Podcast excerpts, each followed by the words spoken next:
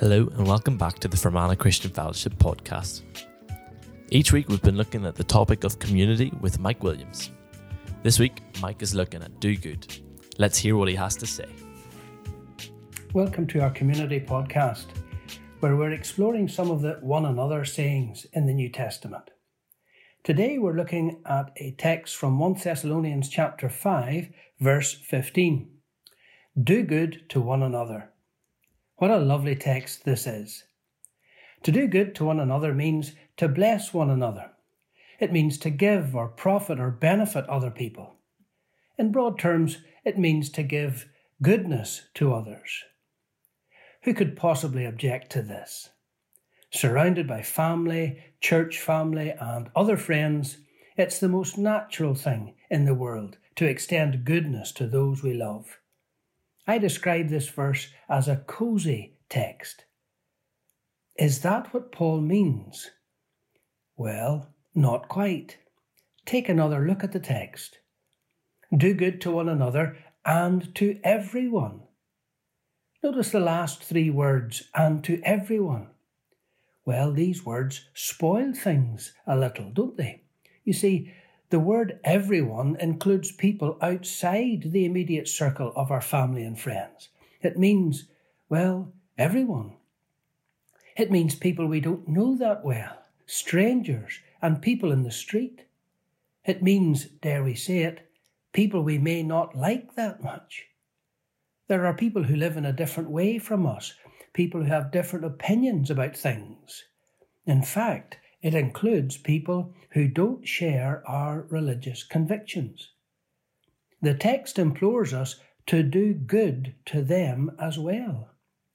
In this way, our text is becoming a little less cozy. But is this all that Paul means? Well, once again, not quite.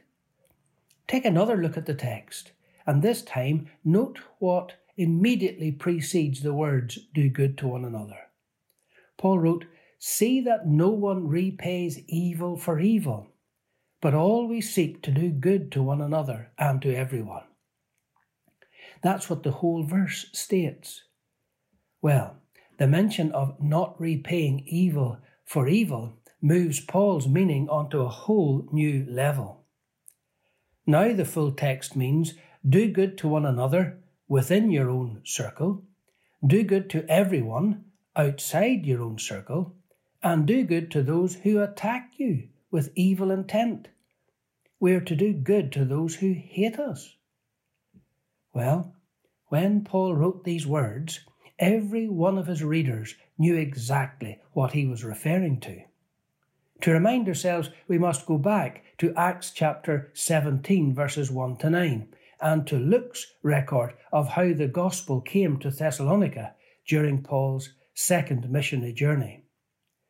Paul was very effective in the first three weeks of his ministry in Thessalonica.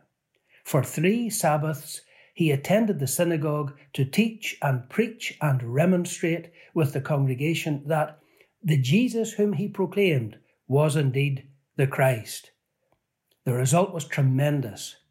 Listen to how Luke puts it in verse 4. Some of the Jews were persuaded and joined Paul and Silas, as did a great many of the devout Greeks, and not a few of the leading women. I would describe that as a successful mission, wouldn't you? Some Jews, a great many Greeks, probably proselytes, and loads of leading women were all converted. But look at what happened next. The Jews became jealous and stirred up an unsavoury rabble of people who became a lynch mob, baying for blood. This violent mob made its way to the house where Paul was staying. It belonged to Jason. They attacked the house, and when they didn't find Paul, they lynched Jason instead. Paul escaped to another town called Berea where his mission was even more successful. But undeterred and determined to stop Paul in his tracks, the Jews from Thessalonica pursued him to Berea and stirred up hatred and violence there too, forcing Paul to move on to Athens. Now, with this background knowledge, what is Paul's message? His message is do good to one another, do good to everyone, don't repay evil for evil, but do good to those who hate you, who pursue you, who make life horrible for you, those who are determined to bring you down. Now, doesn't this sound like the teaching of Jesus in his Sermon on the Mount, where he talks about loving your enemies? This is not a cosy text at all. There's only one way that such a heart of goodness can be demonstrated to one another, to everyone, and to our enemies, and that is through the indwelling power of the Holy Spirit. For doing good in this way is not a natural behaviour, rather, it's a supernatural one. Now, let me draw your attention to one short verse Paul wrote following our text. 1 Thessalonians chapter 5 verse 19 now.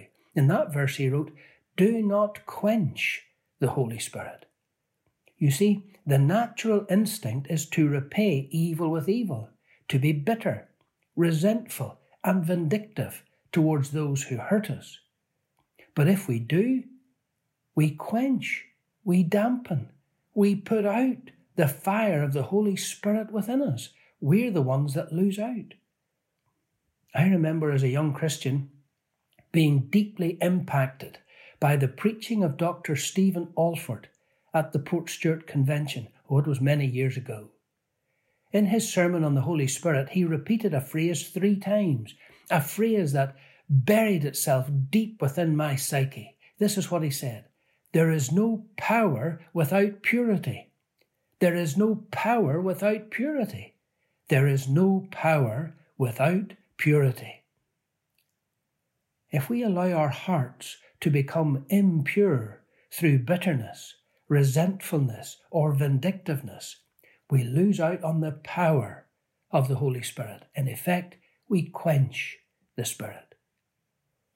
To do good to our enemies is a tall order but it is one made possible by the power and purity of the indwelling Holy Spirit. I repeat what I said last time. The need of the hour, as followers of Jesus, is to be filled with the Holy Spirit. This is a message for anyone who has been hurt in the past. Perhaps hurt by people in church, perhaps hurt by people in your own church right now. Please don't allow bitterness, resentfulness, uh, or vindictiveness to take up space in your heart. Come to the Lord in prayer. Pour out your heart to Him, emptying all your hurts on Him. Tell Him all about it. Declare to Him how you don't want to be like this, but instead you want to be filled with the Holy Spirit what in years gone by people used to refer to as the balm of Gilead. The healing balm of Gilead is a figure of speech describing the indwelling healing of the Holy Spirit. He brings healing and victory to broken hearts. Do this today by faith through prayer. God bless you all. Thanks again for joining us on the FCF podcast please feel free to check out um, more sermons that have been uploaded to the website. One is the Revelation series with Stevie Rogers. So feel free to listen to that over the next few weeks as well. Thanks for joining us.